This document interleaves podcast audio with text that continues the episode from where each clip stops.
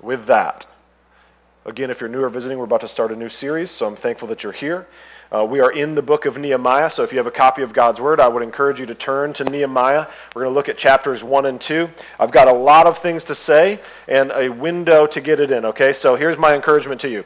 If I say something so fast that you're like, did I hear that right, or, or whatever, you can go back to our website. You can, you can re listen to this or re-watch that a, a thousand times if you want to uh, just to get all the tidbits out of this. But before we jump into the actual text in Nehemiah, that's where we're going to be. I'm going to give you some historical background because we just got done with Lamentations, right? And so here's some historicity. Hopefully you can read this. I know some of it's going to be a little small, but here's the timeline up for where we are at. So you see the first Nebuchadnezzar comes in. Uh, here uh, he takes Daniel and the rest of some of those folks. Um, and then this is actually a fulfillment of what happened all the way back in Deuteronomy. So if you're a note taker and you want to write in there Deuteronomy 28 through 30, God gives these curses to Israel. And he says, hey, if you follow after these false gods, if you do these things that you should not be doing, this is what's going to befall you. You're going to be taken into captivity. So we are seeing God's faithfulness both in his, his warnings as well as his promises in the book of Nehemiah and in the book of Daniel and Lamentations. And so that is a beautiful and wonderful thing to see God is faithful no matter what. Uh, but you see Daniel and then the book of Lamentations, that's the fall of Jerusalem. So we just got done with Lamentations, right? And so the kings that are happening in these other, this is uh, the, the king. So you have Cyrus and Darius. So if you've read through the book of Daniel, those names will make sense to you. Then you have uh, Esther, who marries Xerxes, and then Nehemiah, who is released under Artaxerxes, the, the son, right? You're all going to be quizzed on this later, so I know you're taking copious copious notes here. And, and then, so this is the new timeline that we have here. And so while they're in captivity, you have the, the Babylonians who took them. They were conquered by the Persians. You remember the, the mene, mene tekel or whatever it is, the handwriting on the wall, and that was the fall of the Babylonian Empire. And then you have the Persians who are rising up. That's uh, Cyrus and, and, and Darius there. And so then in that section, you have the books of Ezra Haggai, Zechariah that were written during this time. As you can see, maybe, hopefully, you can read the Cyrus decrees that they can go back and rebuild Jerusalem. It was ceased during this time. And so here's what I want you to see Esther becomes queen in 478, right? Marries uh, Xerxes. The temple, or the, the rebuilding of Jerusalem as a whole, stopped during Artaxerxes for some reason. Now, whether that had anything to do with, um, you know, the gallows and Esther and the Jews and all that different stuff, I, I don't know, but it, it was ceased, which then brings us to today, our text for today. And it's always weird for us. You got to remember, old history. We're counting. We're counting down to the birth of Jesus, and then from Jesus, we're counting up. And so, if that threw you off, you know, we're counting. We're counting down to zero, basically. So, 444, Xerxes sends Nehemiah to Jerusalem which begins us in our text today. Okay, so hopefully that gives you some kind of a, a general overview of the history of where we're at after Lamentations. They've been in captivity, and so this is why this is cool. Sorry to Bible nerd out on you for a minute. But so they're, they've been decimated. We just read this in, in Lamentations, this terrible section of Scripture. And it ends with kind of like, unless you've utterly forgotten us, right? If, if you remember, uh, chapter 5, verse 22, kind of ends with this, like, maybe we're going to be restored, maybe we're not. Welcome to Nehemiah. So it's only taken about over 100 years, okay? But God is faithful, even though we are in patient. And so we see this restoration through the book of Nehemiah. So Nehemiah is called to lead broken and defeated people to restoration. Nehemiah is going to face intense opposition from people both internally and externally. So, other nations as well as infighting amongst the Jews. Nehemiah overcomes these threats with wise and defensive maneuvers, and, and also his own personal example and his encouragement and call to courage for the people around him. Nehemiah wants to do what God has put into his heart, and he wants to do that almost at any cost. And so the questions I have before we even jump in is so, where do we find strength during times like this? When it looks like the kingdom of the world is going to overcome come, the kingdom of Christ. Uh, when it looks like the call that we're calling others to is, is almost doomed and desperate, what do we do? Well, we may not be called to build and restore physical walls like Nehemiah, Nehemiah, but we are called to build and restore. Do you believe that? We are called to build and restore. We are called to build a strong church and strong churches. We are called to build godly families. Uh, we are called to restore the wandering, restore the broken, restore the neglected, restore the ashamed through the gospel. We are called to restore sound biblical teaching and build up fellow believers. So, in today's text, Nehemiah is going to teach us five principles. So, again, if you're a note taker, he's going to teach us five principles that we must have to protect God's people, to advance the gospel, and also to summon others to do the same alongside of us. So, are you ready for those five steps? I hope that you are. Let's, let's pray. God, our Father in heaven, we thank you for Nehemiah. We thank you for your faithfulness. We thank you that you are a God of restoration. We thank you that you are a God that doesn't just sit on your laurels, but you are a God who rises and builds. And you will build your church. And you will raise the dead. Because Jesus lives, and all his people said, Amen.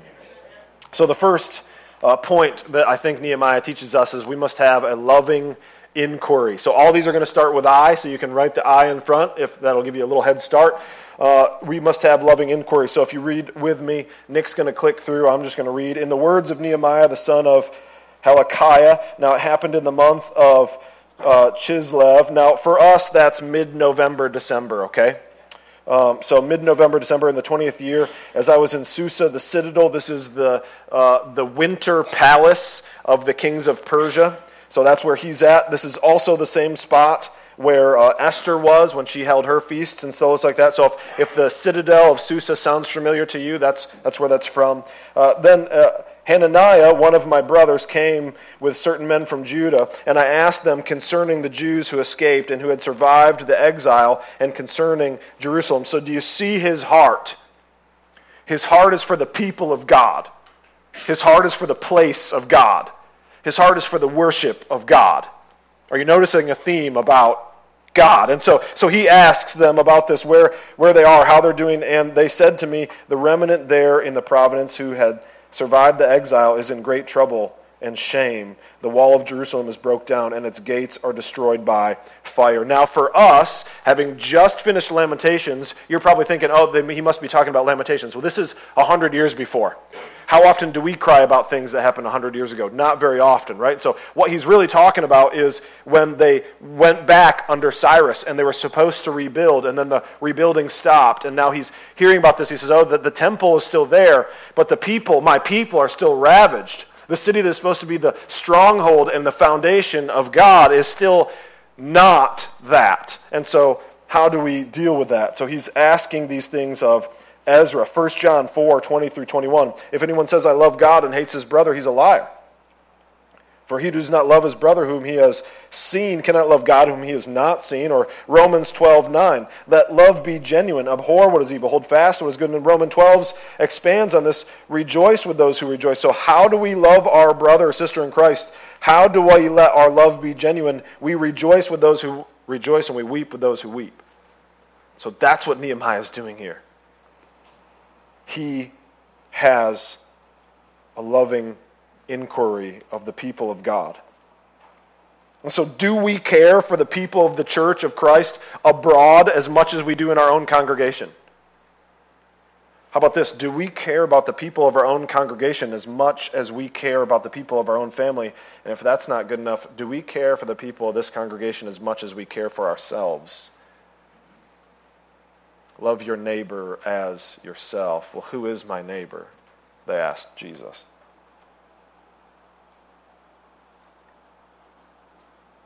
Do we care about their security and their safety?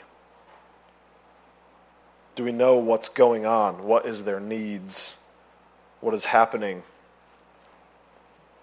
What are the loving inquiries that we must be asking this morning? Of not only the people in this room, but of people around the globe, people in our city, people in our family, people who share the name of Christian. Second thing he teaches us is we don't just stop with a loving inquiry, because that's good. Ask somebody how they're doing, and they tell you how they're doing, and then you're like, well, thank you for the information, and you move on, right? No, we have to have a hearty invocation. And I want you to see, as we look at this, remember, we just got done with Lamentations. You're going to see the outline of a good lamentation practiced in Nehemiah. We're going to see that. And so look for that as we read his prayer. You ready? Here we go.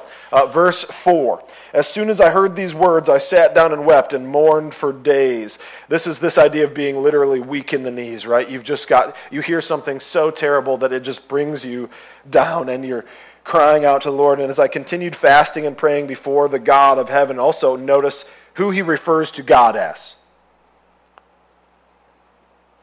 He immediately turns to prayer. And this is what he said in verse 5 O Lord God of heaven, the great and awesome God who keeps covenant and steadfast love, hesed, with those who love him and keep his commandments. Let your ear be attentive and your eyes open to hear the prayer of your servant that I now pray before you day and night for the people of Israel, your servants, confessing the sins of the people of Israel, which we have sinned against you. Even I and my father's house have sinned. We have acted very corruptly against you and have not kept the commandments, the statutes, and the rules that you have commanded your servant Moses. If you love me, you will keep my commandments, right? Jesus said this. Remember the word that you commanded your servant Moses. He is familiar with the Bible and he quotes it back to God. Remember these things, saying, If you are unfaithful, that's what I said, it goes back to Deuteronomy. If you're unfaithful, I will scatter you among the peoples. But if you return to me and keep my commandments and do them, though your outcasts are in the uttermost part of heaven, from there I will gather them and bring them to the place that I have chosen to make my name dwell there. What I'm about to say is not the main point of the text that I have for us this morning, but it cannot go without said. Friend, if you're here this morning, it does not matter how deep or dark the shame and the guilt and the regret that you have.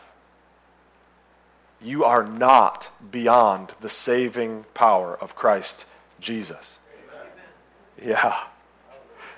And if that's you this morning, and you heard all those amens around, you know you're not alone in bearing the burden of guilt and shame, and you don't have to. Because those amens you just heard understand the truth that is the gospel of Christ Jesus. Verse 9. But if you return to me and keep my commandments and do them, no matter where you are, I'll bring you back, is what he says in essence. Verse 10 uh, They are your servants and your people, whom you have redeemed by your great power and by your strong hand. God is the Redeemer. O Lord, let your ear be attentive to my prayer of your servants and the prayer of your servants who delight to fear your name, and give success to your servant today, and grant him mercy in the sight of this man. Now, who's that man? We're going to talk about that in just a minute, but the next section gives it away. Now I was a cupbearer to the king. So I want you to see in this text the immediacy of his prayer. He hears this news and he immediately turns to God in prayer. Does that not teach us a thing just there?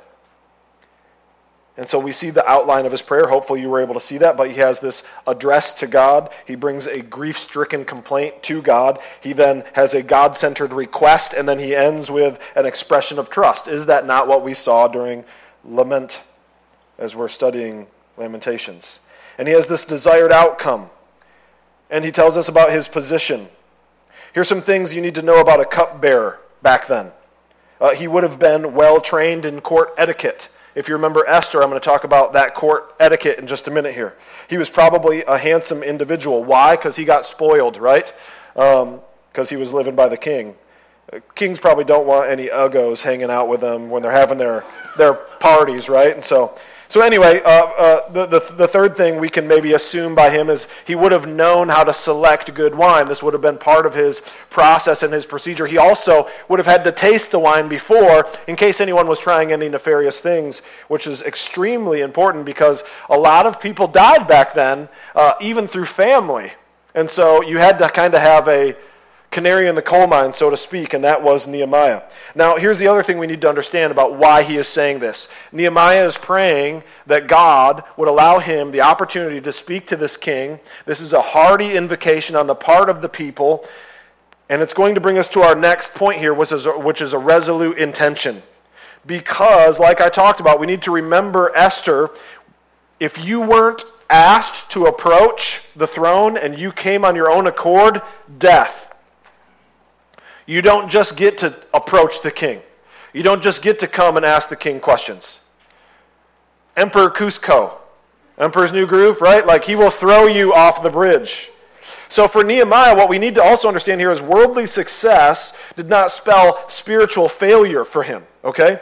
Even though he was a member of this royal cart, uh, uh, uh, court, it was still his appetite to have fellowship with the one true living God, even at the behest the behest. I don't know if I'm using that word right. Even at the potential problem that he was going to face in his own demise. And so we also not only to remember Esther, but Mordecai, who says, perhaps it was a time like this that Nehemiah is even there as a cupbearer. So he then has a hearty invocation to then practice a resolute intention because he says, I am now the cupbearer. I have a, a good spot to bring this up. So chapter 2 now, verses 1 through 8. In the month of Nisan, so this is four months later, okay? Because we don't have the same kind of calendar. So about four months later is how long it took for him to either pray and fast to the point where he was ready or for this interaction to happen. We don't know. But the 20th year of King Artaxerxes, when wine was before him, I took up the wine and gave it to the king. Here's a key. Now, I had not been sad in his presence. Why? Because you don't get to be sad in the king's presence. You have to pretend like it's the best day every day. Every day is the king's birthday, and we're singing and we're clapping and we're happy, right? That's because they're the king. And the king said to me, and this is why you're going to understand what he's going to say at the end of this. The king said to me, Why is your face sad, seeing you are not sick? Because again, if you were sick, you wouldn't be here. This is nothing but sadness of the heart. And then he says, I was very much afraid. Why? Because the king was on to him. So, what's your deal, man? Basically, the king is saying. I, I, said to the king, Let the king live forever. Good start, Nehemiah. Keep that up, right? Why should not my face be sad? When Now, also, there's political move here. He doesn't mention Jerusalem by name because he knows that the building has already stopped, remember? So, we got to know our history too. So, he doesn't mention Jerusalem specifically so that he can not have any hangups. This is the wisdom of God that has been put on him. He says, Let the king live forever. Why should not my face be sad when the city and the place of my father's graves lies in ruins and the gates have been des- destroyed by fire? And again, the king knows what this is about. Because just like any people who are in power, usually when people come to him, there's some kind of an. So, what's your agenda? Nehemiah is what he's asking here. What are you requesting? Verse 4 I, I need you to see this, whether it's in your copy of God's Word or on the screen. I need you to see this what are you requesting? And this is what it said. So I asked the king exactly what I wanted. He said, So I prayed to the God of heaven. Before he says anything to this king of men, he goes to the king of kings. And I said to the king, If it pleases the king, and if your servant has found favor in your sight, that you send me to Judah, to the city of my father's graves, that I may rebuild it. And the king said to me, the queen sitting beside him, uh, again, it is so interesting that God continues to use these things, right? It was Vashti of the same kingdom. It was Vashti that was disobedient during this drunken revelry. By the way, the Persians had a lot of drunken revelry as you look historically, right? That's when the hand was written on the wall. That's when Vashti screwed up. That's when, you know, they were having this thing with uh, Haman when he got put on the gallows. There's a lot of drunken revelry in the Persian, which, you know, pagans, what can we expect, right? Um, so, but anyway, and so this is during this time here, and the queen sitting beside him, how long will you be gone and when will you return? He likes Nehemiah. He wants Nehemiah as a faithful cupbearer because Nehemiah has been a faithful, good, man of God in the position that he has put him in, in the world but not of the world. Nehemiah, this king wants him back. So it pleased the king to send him uh, when I had given him a time. And I said to the king, and he doesn't just ask to go back. So listen, if it pleases the king, let letters be given to me and governors of the province beyond the river that they may let me pass through until I come to Judah, and that a letter to Asaph, the keeper of the king's forest, that he may give me timber to make beams for the gates of the fortress of the temple, and for the wall of the city, and for the house that I shall occupy. And the king granted me what I asked for. Why? Because Nehemiah was such a good speaker, because Nehemiah had real good, you know, had had it in with the king. No. Because the good hand of God was upon me. And so Nehemiah is practicing what the New Testament tells us we ought to practice too in Romans 8:15 for you did not receive a spirit of slavery to fall back into fear but you have received a spirit of adoption as sons by whom we cry abba father. So why do we bother wasting our time asking earthly kings for things when we have a heavenly Father who knows our hearts, knows our desires, knows what his good and perfect will is? 2 Timothy 1 7, for God did not give you a spirit not of fear, but of power and love and self control. Or Luke 12, 11 through 12, which basically states this When they bring you before these people, when you have to make an utterance, the Holy Spirit will teach you in that very hour what you ought to say.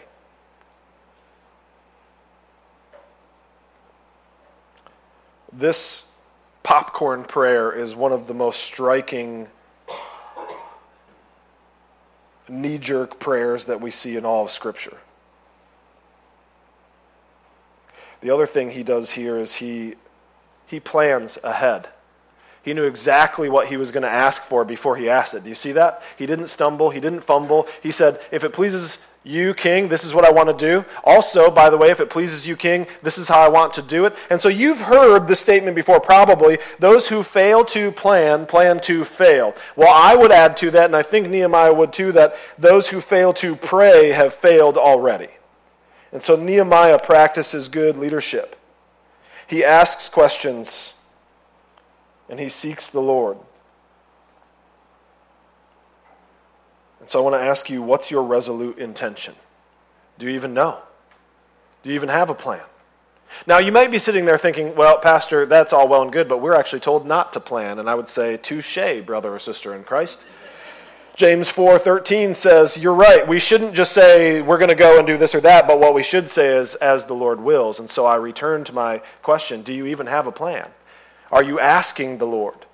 because we ought to have a loving inquiry, a hearty invocation, and then resolute intention to carry out that which God has put on our hearts. Which brings us to the fourth is this meticulous inspection. Because remember, Nehemiah has only heard what is happening in Jerusalem. He has not seen what is happening in Jerusalem. He has to go and make meticulous inspection if he's going to really know what to do. And so in verses 9, picking up there, uh, this is where he begins this. He says, Then I came to the governors of the province beyond the river and gave them the king's letters. Now the king had sent me with officers of the army and horsemen. He was coming in authority and power now. And that's very important as we read the rest of Nehemiah why this matters.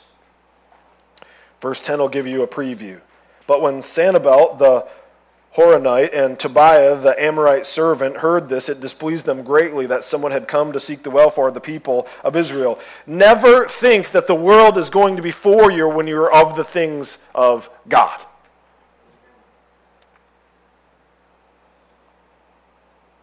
So I went to Jerusalem and was there three days, and then I arose at night I and a few men with me, and I, I, told no one what my God had put in my heart to do for Jerusalem. There was no animal with me but the one on which I rode. And I, I went out by night by the valley gate to the dragon spring and to the dung gate, and I inspected the walls of Jerusalem that were broken down and its gates that had been destroyed by fire. And then I, I went to the fountain gate and to the king's pool, but there was no room for the animal that I was under to pass. They were so busted and broken and disheveled that he couldn't even get through there. Then I went up to the night by the valley and inspected the wall, and I turned back and entered by the valley gate, and so I returned.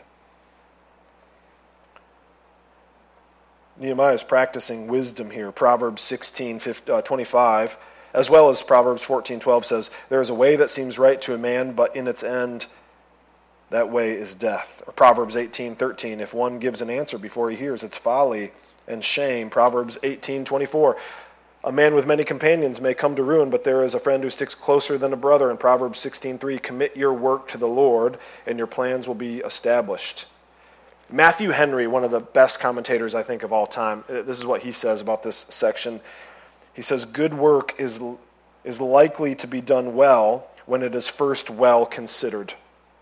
He also says, Those that would build up the church's walls must first take notice of the ruin of those walls. Those that would know how to amend must inquire what is amiss, what needs reformation, and what may still serve as it is. Here's what we need to understand these walls of Jerusalem represent the spiritual boundary for God's people. They keep those who belong to God secure and safe within, and they protect and keep out those who do not belong to God. What good work of the church are we leaving undone because we've neglected to really look at ourselves? What I'm asking is, where in our lives do we need to be about the business of meticulous inspection? This goes back to what Jesus said remove from your own eye before you can see clearly to remove from your brother or sister, correct? And so I want to ask you are we actually doing any meticulous inspection? Or instead, are we doing a bunch of navel gazing? Because what Nehemiah tells us here is that if there's work to be done, where is it? Where have we grown accustomed to this? You know, the people who were in Jerusalem were so used to the walls be broken down that they didn't notice it anymore. It took somebody from outside to come in to say, guys, what are we doing here? And it took somebody who had a loving inquiry, a hearty invocation, and a resolute intention to actually make this meticulous inspection so, where are the walls of doctrine beginning to decay? See, today's God name is no longer at stake in city walls and gates. It's just not. This building could burn down tomorrow, and that would be just fine. I know you think, no, it wouldn't, but no, it, it would. But instead, God's name is not in the stake at those things. His name is at stake in our lives, the lives of His people. We are the new temple. And so, what walls and gates do, do you need to restore? Your marriage? Your children? That eye gate that we had talked about? Maybe, maybe the eye gate is too broken down, or the ear gate, and we need to pay attention and rebuild that which we let in by what we view or what we hear maybe we need to recognize that just as Jerusalem lay in ruins, our life can be that way as well. But take heart. I'm going to stumble over this word. Because of all these things, Nehemiah has what I think you and I want, which is supernatural intrepidity. I did it. Perhaps you don't know what that word is. I didn't either. I used a thesaurus and a dictionary to find it because I wanted all my eyes to match, right? Old preacher trick to get them all in a line there. Supernatural intrepidity means fearlessness, the ability to carry on even in the face of opposition. And so Nehemiah needed, we need a supernatural intrepidity as, as we look at verses 16 and following to end our message for today. And the officials did not know where I had gone or what I was doing, and I had not yet told the Jews and the priests, the nobles, the officials, and the rest of who were there to do the work. Verse 17 and 18, I love these verses here. And I also, I really like verse 20, but we'll get there in a minute. So 17 and 18. Then I said to them, You see the trouble that we are in? How Jerusalem lies in ruins with its gates burned? Come let us build the wall of Jerusalem that we may no longer suffer derision. And I told them of the hand of my God that had been upon me for good, and also of the words that the king had spoken to me. And they said, Let us rise up and build. So they strengthened their hands for this good work. But here's the opposition again, right? This world is not for us. But when Sanballat, the Horonite and Tobiah, the Ammonite servant, and Geshem, the Arab, heard of it, they jeered at us and despised us and said, What is this thing that you are doing? Are, are you rebuilding, or I'm sorry, are you rebelling against the king? Verse 20. Then I replied to them, The God of heaven will make us prosper, and we his servants will arise and build. But you have no portion or right or claim in Jerusalem. He said, mind your business. Okay? That's what he said. And that's exactly what we need to be able to say to a world who is opposed to us. Do not let them say, hey, you have no right to do this because here's the deal. A human king gave Nehemiah the right, but we have a king of kings and a lord of lords that has told us to go and to make and to teach and to baptize and to build. And that not even the gates of hell are going to stop the church. And so we have a supernatural intrepidity. At least I hope you do. Or you will when you make loving inquiry, hearty invocation, resolute intention, meticulous inspection, because that is the gift of God. And so he gives them a call to action in 17 and 18. He has a perceptible action. The walls are broken. We need to fix them. Look at them. He gives a practical action of how they're going to do this, and he gives personal action. Beloved, we have all those things in Scripture. The Sermon on the Mount the fruit of the Spirit, is the lens by which we can do meticulous inspection of our own lives and we can have perceptible action, practical action, personal action by our Lord and Savior Christ in our lives. So, if you're a Christian, let me invite you to consider the derision that God's enemy heaps upon a church with broken down walls.